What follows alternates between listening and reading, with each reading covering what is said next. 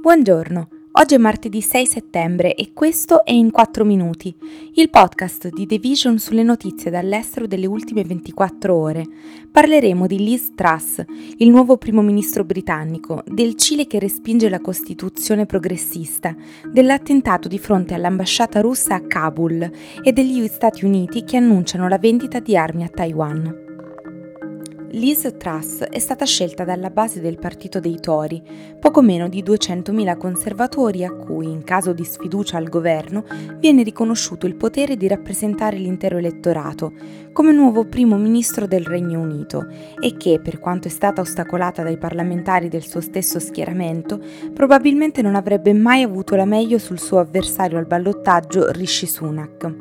Truss comunque l'ha spuntata, ottenendo ottantunomilatrecentoventisei voti contro i sessantamila trecentotrentanove di Sunak e superando il cinquantasette per cento dei consensi. Il ministro degli esteri del governo di Boris Johnson oggi incontrerà la regina Elisabetta, che le conferirà ufficialmente l'incarico dopo essersi fatta baciare le mani. E questa è la formula cerimoniale che fa entrare in carica il primo ministro britannico. Si tratta in questo caso del quindicesimo premier della regina e la terza donna nella storia del paese. L'incontro non avverrà a Buckingham Palace, ma in Scozia, dove la sovrana è rimasta a causa dei suoi problemi di salute, che le rendevano difficile tornare nella capitale. Poi ci sarà il primo discorso di Truss dal numero dieci di Downing Street, che diventerà, come da prassi, la nuova casa del primo ministro. Il premier ha promesso un piano coraggioso per tagliare le tasse e far crescere l'economia e ha affermato che avrebbe affrontato l'aumento delle bollette e della fornitura di energia a lungo termine. Ho condotto una campagna elettorale da conservatrice e governerò da conservatrice, ha detto. Da quando nel duemiladiciannove i cileni sono scesi in piazza, hanno combattuto per rivoluzionare molti aspetti dell'eredità del generale Augusto Pinochet che ancora il Cile si portava dietro. L'azione più radicale stava nel cambiare la carta costituzionale.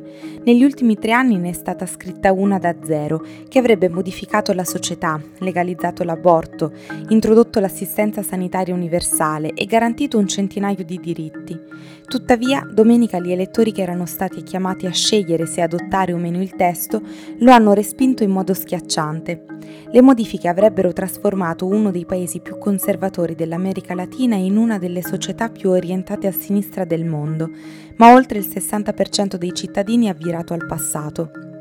Così il paese conserva lo stesso sistema di leggi che ha le sue radici nella brutale dittatura di Pinochet, che ha governato dal millenovecentosettantatré al millenovecentonovanta.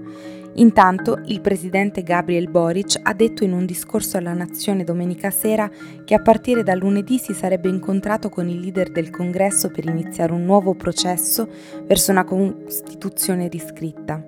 La decisione dei cileni richiede alle nostre istituzioni e ai leader politici di lavorare di più, con più dialogo, rispetto e cura, fino a raggiungere una proposta che rifletta tutti noi, ha detto il presidente. Lunedì mattina un attentatore ha cercato di farsi esplodere fuori dall'ambasciata russa a Kabul, in Afghanistan, uccidendo un alto diplomatico e una guardia di sicurezza russi e quattro uomini afghani di fronte a una delle poche istituzioni diplomatiche internazionali che ha deciso di rimanere aperta da quando i talebani hanno ripreso il potere l'anno scorso. La polizia afghana ha riportato che le guardie talebane dell'ambasciata hanno ucciso a colpi di arma da fuoco l'aggressore prima che raggiungesse i cancelli della missione, ma che il suo ordigno è comunque riuscito a esplodere.